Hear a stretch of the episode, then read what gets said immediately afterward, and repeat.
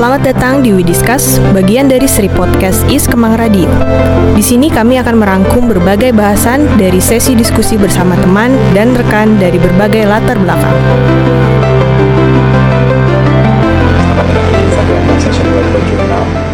Uh, bekerja sama dengan Playfest dua ribu dua puluh.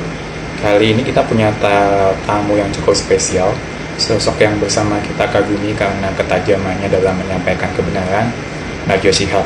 Uh, kita sudah kenal nama ini, nama Najwa Shihab, sejak ber- beberapa tahun yang lalu, tapi belakangan nama beliau semakin relevan gitu dengan uh, berbagai um, caranya dalam uh, menunjukkan sebenarnya uh, bagaimana sebenarnya jurnalisme itu masih berperan penting dan uh, menjadi salah satu apa ya salah satu sumber informasi yang sebenarnya sekarang ini masih kita bisa percaya di antara uh, arus, arus informasi yang semakin deras, tapi banyak juga uh, misinformasi di antaranya.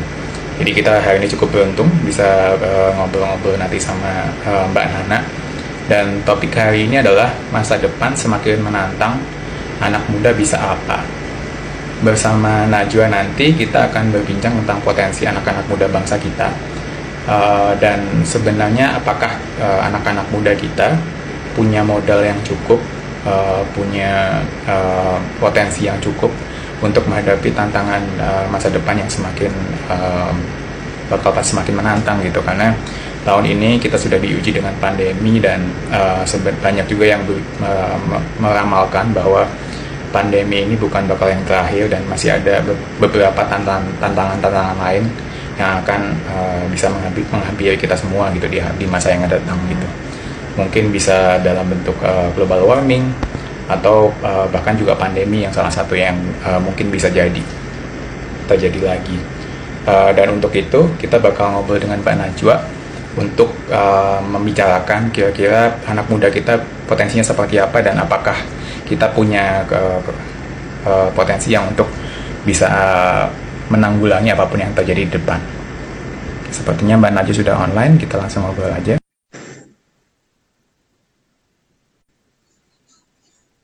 Nanti kita juga bakal sedikit menyinggung tentang uh, Playfest dua ribu dua puluh yang juga digagas oleh Mbak Najwa Shihab. Nah, sekarang sudah datang Mbak Nana. Apa kabar Halo. Mbak Nana? Selamat sore. Selamat sore Mas Hilmi, apa kabar? Baik-baik, alhamdulillah. Mbak Nana apa kabar? Amin ya, aman ya? Aman, alhamdulillah, sehat-sehat. Mantap, oke. Okay. Hari ini kita bakal bahas-bahas uh, sedikit tentang um, anak muda kita, kreativitas anak muda kita, dan potensi yang uh, kita punya untuk menyambut masa depan yang semakin menantang. Sekaligus juga nanti mungkin kita bakal sedikit membahas uh, Playfest yang juga digagas oleh Mbak Najwa ya. Okay. Siap. Sip. Pertanyaan pertama nih Mbak Nana. Um, Kita kan yeah. sebenarnya kalau di mungkin di, di setahun atau dua tahun yang lalu gitu banyak uh, banyak statement-statement yang menyebutkan bahwa anak-anak muda kita um, sebenarnya semakin hari semakin ignoran gitu, semakin mm. uh, abai dan semakin uh, cuek tentang apapun yang terjadi di sekitar mereka gitu. Padahal uh, di saat yang sama sebenarnya kita juga melihat bahwa anak-anak muda kita tuh uh, istilah populernya gitu, lebih woke dari generasi-generasi sebelumnya gitu. Kita lihat mereka aktif di sosial media, kita juga melihat mereka aktif ketika ada um, pergerakan sosial gitu. Kalau Mbak Nana sendiri ngelihatnya seperti apa sih anak-anak muda kita gitu? Menurutku makin kesini memang generasi ini makin berbeda dalam arti makin punya banyak kesempatan dan uh, seharusnya bergigi. Uh, Uh, tujuan aku dan temanku bikin narasi tuh waktu itu salah satunya tuh karena kita mau kasih wadah forum untuk anak muda karena kita percaya pada kekuatan anak muda. Demikian di Mas Hilmi sampai di awal tahun waktu Mata Najwa merayakan ulang tahun ke sepuluh, satu dekade Mata Najwa, itu tuh kita bikin gerakan Indonesia butuh anak muda, itu tuh Februari tuh kita bikin gerakan itu.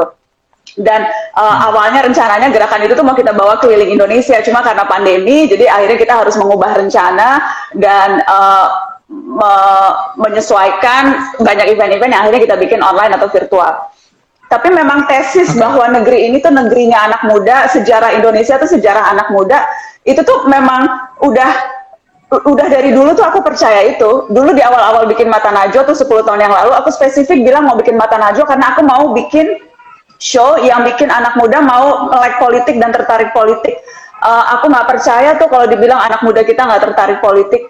Uh, hmm. Kuncinya tuh cuma bagaimana meyakinkan mereka akan politik itu bukan cuma orang-orang uh, elit atau keberisikan elit, tapi politik itu rangkaian kebijakan publik. Bagaimana meyakinkan bahwa dengan politik itu bukan berarti uh, bukan selamanya berarti politik praktis atau cuma masuk pemilu lima tahun sekali dan sebagainya, tapi Uh, bahwa kita sekarang berkreasi, kita kita uh, apa namanya partisipasi dalam beragam bentuk, itu juga sebetulnya salah satu bentuk politik.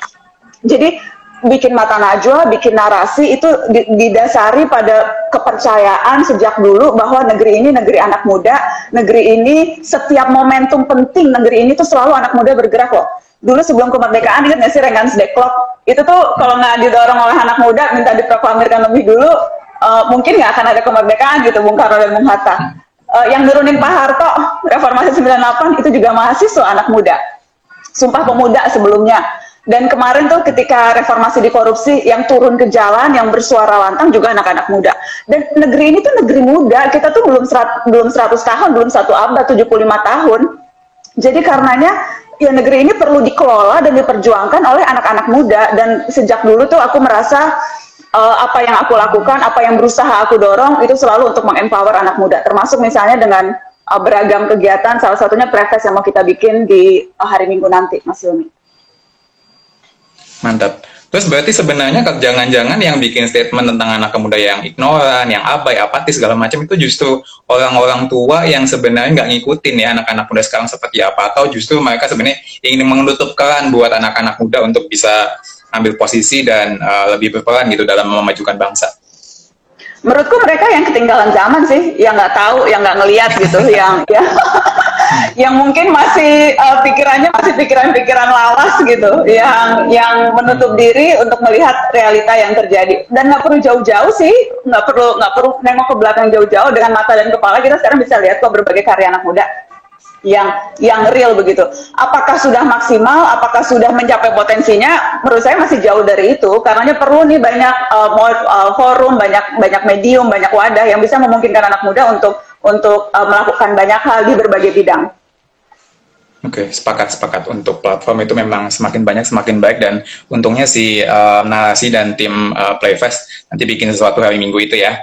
Terus satu hal lagi, sebenarnya anak-anak muda sekarang juga sebenarnya uh, secara kreasi gitu, mereka punya banyak cara. Dulu kan mungkin pola-pola untuk berkarya, bekerja, berprofesi, atau uh, sumbangsih terhadap bangsa itu kan uh, mungkin ter uh, tidak terlalu banyak opsinya. Sekarang banyak sekali gitu, kita lihat di pandemi gitu kemarin. Banyak yang anak-anak muda bikin inisiatif, donasi, bikin Kita Bisa, ada juga yang bikin Bagi Rata, segala macam gitu. Dan itu sebenarnya terjadi di berbagai ranah kreatif gitu, ada di musik, ada di kesenian, yeah. ada di memang sosial, ekonomi, segala macam gitu. Kalau Mbak Nana sendiri ngelihatnya um, anak kreativitas anak muda yang semakin luas ini, sebenarnya apakah sudah cukup atau sebenarnya kita butuh unify the movement uh, supaya sebenarnya gaungnya lebih besar, atau sebenarnya biar aja mereka pecah kecil-kecil sendiri, bikin movement sendiri supaya nanti mungkin uh, gerakannya juga lebih sustainable gitu? Hmm.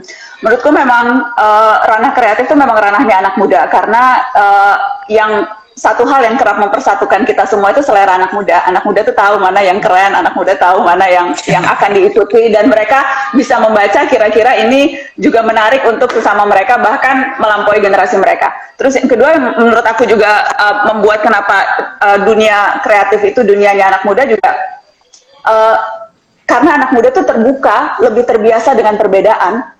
Ada satu survei yang pernah aku baca, generasi hari-hari ini, generasi uh, Z begitu ya, itu generasi yang uh, uh, lebih menghargai perbedaan dan meng-value hal-hal yang unik. Dan kalau orang yang memang terbiasa dengan perbedaan, biasanya jauh lebih terbuka, dan karenanya malah berlomba-lomba untuk menjadi unik, berlomba-lomba untuk menjadi berbeda. Mereka nggak takut tuh dengan perbedaan. Uh, karenanya kalau kita lihat hasil-hasil karyanya tuh juga sering banget yang out of the box, nggak ada boxnya sama sekali, pokoknya nggak terpikirkan. Itu biasanya kemudian lahir dari generasi yang memang sudah melihat banyak hal, yang sejak dulu, sejak baru lahir udah tahu internet gitu, sejak baru lahir udah udah digital native. Mereka terbiasa melihat begitu banyak hal sehingga mereka selalu berusaha untuk menciptakan sesuatu yang unik dan kreatif, dan itulah anak muda. Dan menurutku memang sekarang kuncinya adalah uh, bagaimana karya itu bisa berdampak dan membawa pengaruh.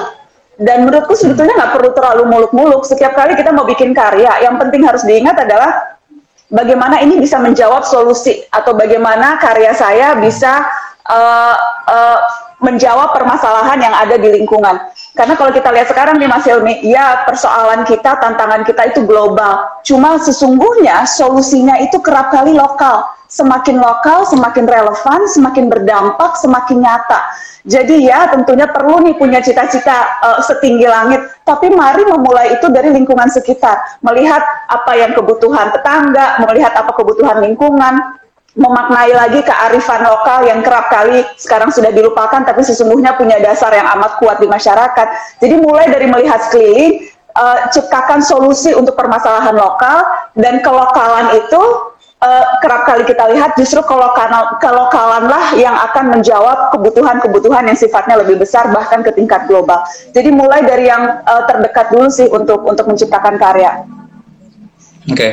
Itu juga mungkin salah satu poin penting ya, karena salah satu uh, kritik juga tentang pergerakan anak muda gitu, banyak diantaranya uh, masih terlalu fokus terhadap uh, pengembangan diri sendiri, instead of kayak mengembangkan lingkungan sekitar atau Um, um, society yang ada di sekitarnya gitu. Itu yang mungkin kita perlu ingat dan kita perlu catat uh, untuk teman-teman yang mungkin juga nonton dan uh, sedang melakukan sesuatu gitu.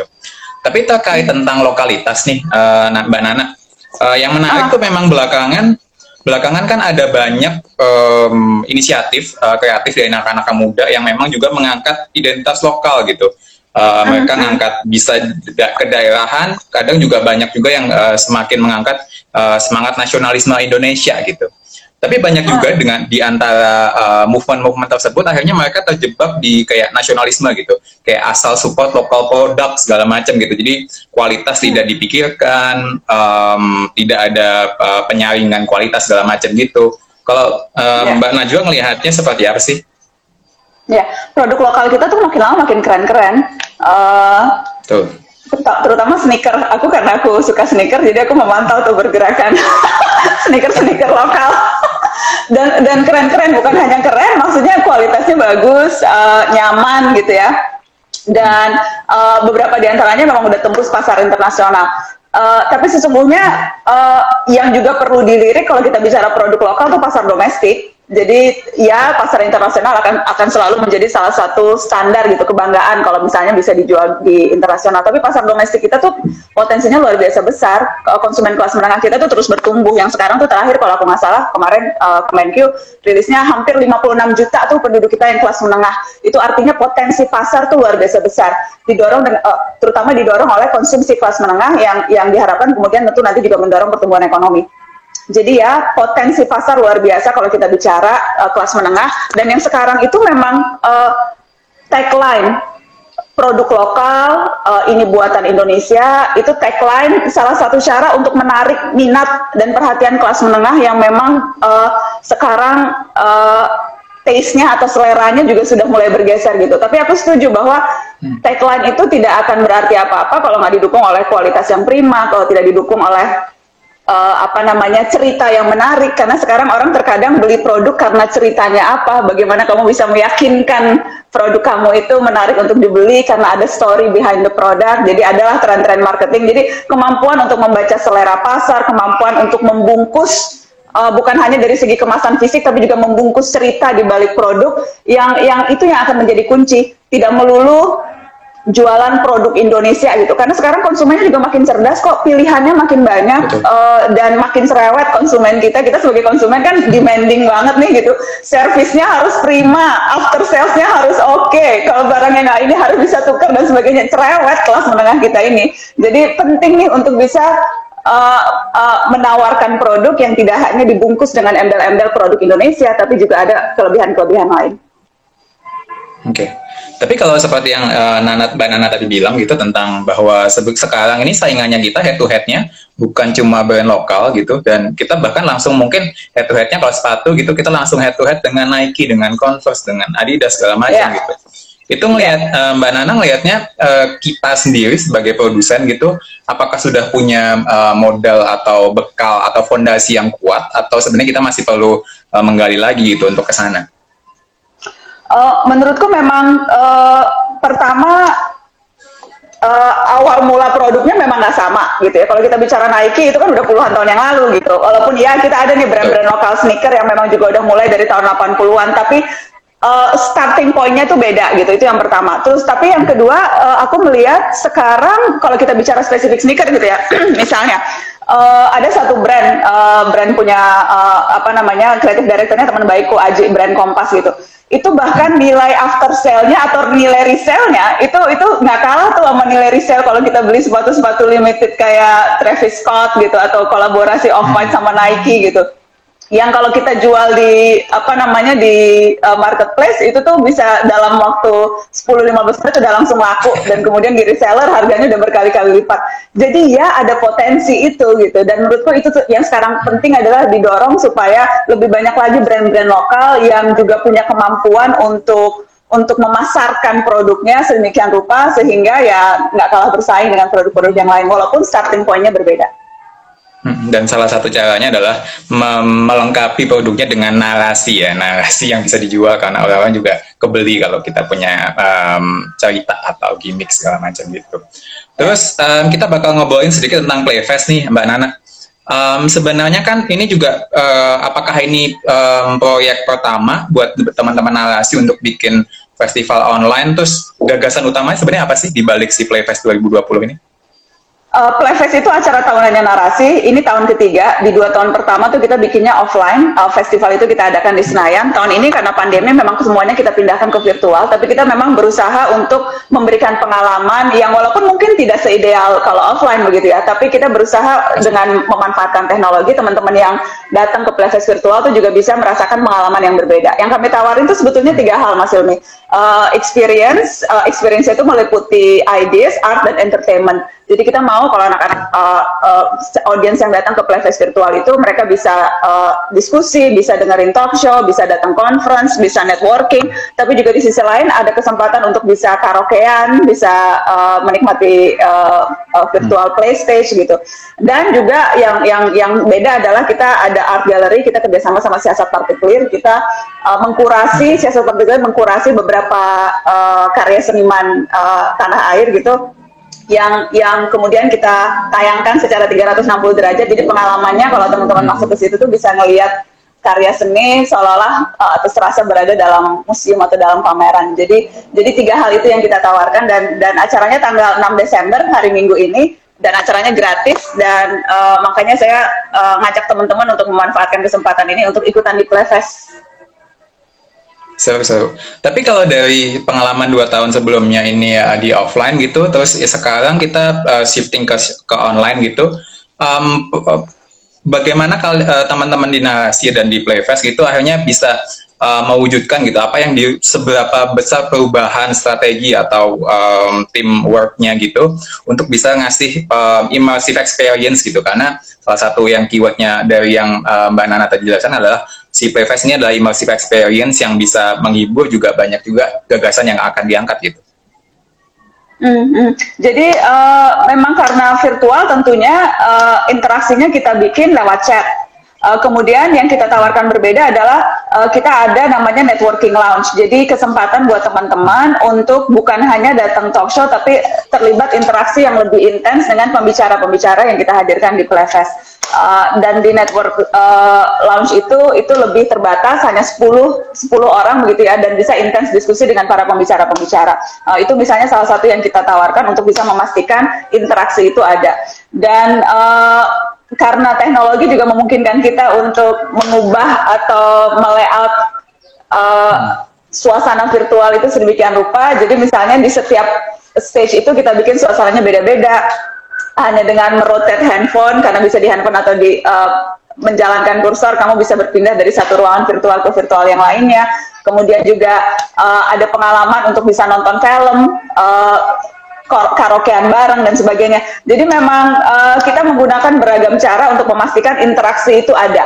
Apakah kemudian itu sama dengan uh, offline? Tentunya tidak begitu. Uh, karena kan tentunya ada keterbatasan-keterbatasan. Tapi saya selalu bilang sejak awal pandemi, kesempatan kita untuk mau belajar atau kesempatan kita untuk mau mendapatkan sesuatu begitu ya. Uh, kalau dikit-dikit kita, aduh nggak seru nih, aduh lebih seru yang itu tuh. Jadi mengingat selalu hal yang nggak bisa kita raih itu akan justru men, apa namanya membuat kita nggak mau mencoba hal-hal yang baru. Karenanya kemarin tuh kita tetap, pokoknya justru karena pandemi tetap harus ada Playfest, tetap harus ada wadah atau forum buat anak-anak muda untuk senang-senang, untuk belajar, untuk networking, untuk untuk bisa berbagi kebahagiaan dengan yang lain gitu. Karenanya kita ngotot tetap harus ada play, uh, Playfest walaupun semuanya sekarang secara online atau virtual. Oke, okay. Terus kalau nah, mengenai Playfest sebagai salah satu festival online gitu kan, salah satu poin jualan utamanya gitu, U S P-nya, unique selling point-nya adalah um, tamu yang diundang gitu. Untuk kurasi um, tamu-tamu yang diundang di Playfest dua ribu dua puluh, apakah ada poin-poin tertentu, misalnya kenapa uh, uh, uh, Mbak Nana punya poin untuk sosok-sosok yang di, diundang untuk talks atau musisinya pun dipilih dengan khusus gitu, dan apakah ada kejutan spesial yang nanti bisa di-expect dari uh, publik untuk ketika nonton?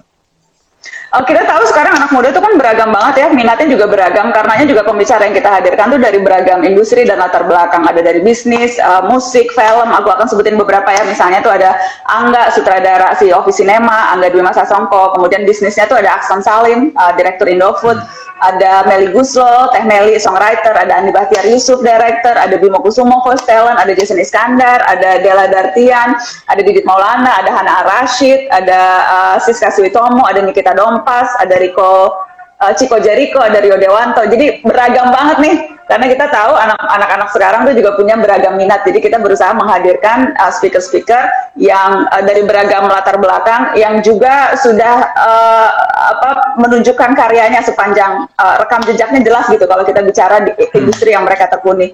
Terus kalau misalnya entertainment, musik, kita ngajak Pamungkas, kita ngajak Fort Twenty, kita ngajak Yura Yunita, aku sambil baca karena banyak listnya, kita ngajak Reality Club, terus untuk karaokean kita ngajak uh, J K T empat delapan, kita ngajak Diskoria, dan uh, kita tuh juga bikin apa yang namanya creators on the ground, creators on the ground tuh jadi kita ngajak konten-konten kreator untuk bikin workshop, atau untuk okay. uh, ngasih tips yang lebih praktikal dan kemudian uh, memungkinkan mereka untuk berkolaborasi langsung dengan peserta yang hadir di Playfest. Itu misalnya ada Lizzy Para, ada Aryo Pratomo, ada Kemal Palevi, hmm. ada Aliyama Said, ada Amel Karla, ada Gemak Jadi jadi macam-macam. Jadi sekali lagi tuh kita memang mau ini jadi experience dan menawarkan beragam topik dan beragam speaker untuk teman-teman yang tentunya juga punya beragam minat dan uh, interest. Oke. Okay. Terus kan uh, kalau kita ngomongin sama publik itu penonton gitu nanti uh, sebenarnya kan semakin hari gara-gara pandemi segala macam hampir setiap hari ada acara, uh, ada festival segala macam, weekend apalagi gitu. Um, apa sebenarnya yang bisa ditawarkan Playfest gitu uh, dan uh, yang tidak bisa didapatkan oleh teman-teman penonton di tempat lain gitu. Um, key takeaway-nya apa sih sebenarnya yang uh, mungkin uh, bisa didapatkan teman-teman ketika nanti hari Minggu tanggal enam nonton Playfest? Uh, k- karena kita bikinnya memang panjang seharian dan kita menawarkan tiga hal. Biasanya festival-festival yang lain itu hanya fokus ke beberapa beberapa hal begitu. Nah, yang kita mau tawarkan adalah all in one experience. Jadi yang yang hobi musik uh, bisa dapat pengalaman itu, yang mau belajar musiknya juga bisa dapat pengalaman itu, yang mau rebahan sambil nonton film-film seru juga bisa nonton itu dengan gratis. Yang mau digali, menggali inspirasi atau dapat uh, asupan untuk uh, kreativitas bisa lihat uh, pameran karya-karya seni. Jadi sekali lagi ini all in one experience. Jadi uh, pengalaman yang kita harapkan lengkap, yang cukup kamu, uh, yang bisa kamu dapatkan dengan gratis, hanya masuk ke website playfest dot narasi dot t v dan dari situ kamu bisa Uh, melakukan banyak hal dari siang sampai malam gitu ya, dan dan mudah-mudahan ini bisa jadi salah satu cara untuk tetap produktif, jadi rebahan sambil dapet ilmu gitu sih. Itu mungkin zeitgeist anak-anak zaman sekarang ya, rebahan tapi tetap maju pikirannya, jalan segala macam. Ya, um, terus um, ini rebahan secukupnya, oke. Okay. Terus um, kembali lagi ke topik utama kita, um, anak muda kita bisa apa dengan uh, masa depan yang semakin menantang gitu. Uh, kalau uh, Najwa gitu, Mbak Nana gitu ngelihatnya uh, dengan pandemi, terus situasi uh, ekonomi politik, sosial segala macam yang agak uh, uh, tidak stabil di beberapa tahun terakhir gitu, sebenarnya bakal seperti apa sih uh, peristiwa-peristiwa yang terjadi belakangan gitu, pandemi, um, krisis politik, krisis ekonomi, segala macam itu akan membentuk Um, karakter sebuah generasi gitu, karena kan pasti setiap generasi ketika ada ada peristiwa besar gitu pasti terdampak gitu. Kalau Mbak Nana sendiri melihatnya bagaimana sebenarnya um, anak-anak muda kita, generasi Z, generasi Alpha segala macam bakal react dan bakal uh, terdampak dari uh, beberapa peristiwa besar kemarin ini? Menurutku ini memang defining moment. Ini apa yang kita hadapi hari-hari ini, pandemi ini, ini ujian terbesar bagi generasi kita. Uh, apakah kita akan lulus atau tidak dari ujian ini, itu kita baru akan melihat mungkin uh, satu, dua, bahkan lima tahun yang akan datang. Tapi this is our defining moment nih. How we choose to react, how we choose to act in these certain moments, itu will define us gitu ke depan. Bukan hmm. hanya kita sebagai pribadi, tapi juga kebijakan-kebijakan yang diambil negara, yang tentunya berpengaruh hmm. uh, pada kita. Betul. Tapi kita sebagai pribadi nih sangat menentukan nih bagaimana kemudian pola pikir, cara pandang kita, bagaimana uh, kesempatan kita untuk merefleksikan diri di hari-hari yang memang penuh gejolak emosi ini gitu. Jadi, jadi uh, dan kemampuan kita untuk beradaptasi itu yang akan menentukan apakah kita bisa survive atau enggak. Kan, kan sudah banyak tuh ditulis sejak dulu.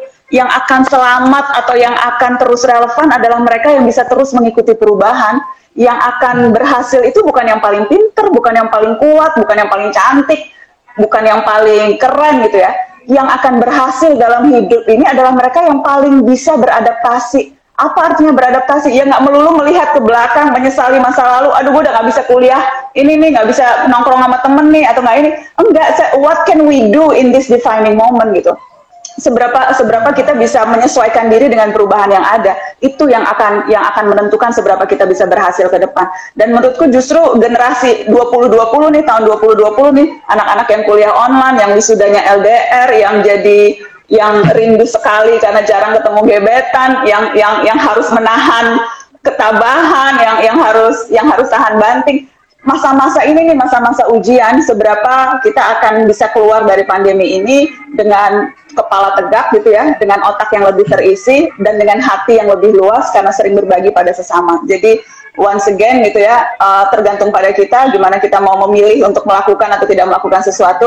Kita mau ngomel-ngomel karena nggak bisa datang festival beneran, atau kita mau seru-seruan datang ke festival online, itu semuanya up to us. Oke, okay. Terus uh, pertanyaan terakhir, um, sebenarnya kan kalau salah satu tantangan juga bagi anak muda sekarang gitu, uh, dengan arus informasi yang lebih kencang segala macam gitu, kita ketika dengan uh, algoritma sosial media segala macam gitu kan, uh, kita dibentuk gitu, kita hanya dikasih makan, dikasih uh, timeline gitu sesuai apa yang kita suka gitu. Sementara kadang uh, realita lebih kompleks dari apa yang kita suka gitu. Jadi ketika kita ketemu uh, teman-teman yang berbeda pendapat, atau ketemu uh, narasi yang berbeda dengan yang kita biasanya baca segala macam, jadi kaget dan um, pemikirannya ditutup gitu, nah, uh, Mbak Nana gitu. Kalau Mbak Nana sendiri ada tips nggak sih buat teman-teman uh, anak-anak muda sekarang um, dan yang akan datang gitu, gimana supaya uh, kita bisa tetap um, tajam, bisa tetap kritis terhadap apapun yang terjadi di luar sana gitu, dan um, hmm. tidak menutup mata kita atau menutup kepala kita dengan hal-hal yang Uh, di luar zona nyaman kita gitu. Hmm, pas banget nih azan maghrib karena rumahku samping masjid, jadi kayaknya kita harus berhenti di sini Mas Helmi karena uh, biar kita bisa maghriban. Tapi untuk menjawab singkat pertanyaan itu, karenanya penting nih untuk kita keluar dari zona nyaman, penting untuk kita selalu cari hal yang baru, penting untuk kita nggak nelen bulat-bulat informasi yang ada, tapi mencari hal yang lain. Dan salah satu cara melakukan itu adalah dengan datang ke Playfest tanggal enam Desember, registrasi di playfest dot narasi dot t v, dan sampai ketemu hari Minggu tanggal enam Desember di Playfest. Pas maghrib. Siap. Selamat, selamat sholat maghrib teman-teman. Berdoa buat semuanya. Semoga sehat-sehat. Semoga uh, sehat selalu. Siap. Dan insya Allah kita ketemu hari Minggu. Makasih banyak Mas Hilmi. Makasih teman-teman wajib. Terima kasih Mbak Nana. Terima kasih buat salam buat teman-teman Narasi juga dan Playfest. Semoga sukses hari Minggu nanti. Thank you. Assalamualaikum. Salam. Iya. Yeah. Sekian uh, obrolan kita bersama Mbak Nana. Uh, memang waktunya terbatas, tapi Uh, gue sendiri tadi cukup belajar banyak dari uh, obrolan bersama Mbak Nana. Intinya anak-anak muda kita punya potensi dan uh, kita perlu uh, lebih terbuka lagi supaya kita bisa mem- membawa potensi kita untuk uh, uh, menyiapkan diri kita terhadap uh, masa depan yang akan semakin menantang. Sekali lagi terima kasih buat Playfest. Um, teman-teman bisa uh, registrasi nanti di playfest dot narasi dot t v untuk uh, nonton acara talks, nonton musik, dan nonton film. Itu acaranya akan berlangsung di hari Minggu besok tanggal enam Desember. Jadi um, silahkan uh, kalau mulai bisa registrasi hari ini, uh, segera registrasi supaya tidak terlewatkan. Terima kasih sekali lagi. Uh, mungkin buat teman-teman yang baru saja nonton, Um, nanti kita bakal juga publish sesi obrolan ini dalam bentuk podcast, jadi uh, kita make sure nggak ada yang kelewatan, semoga. Terima kasih sekali lagi, salam dan sampai ketemu di sesi uh, ngobrol-ngobrol yang berikutnya. Assalamualaikum.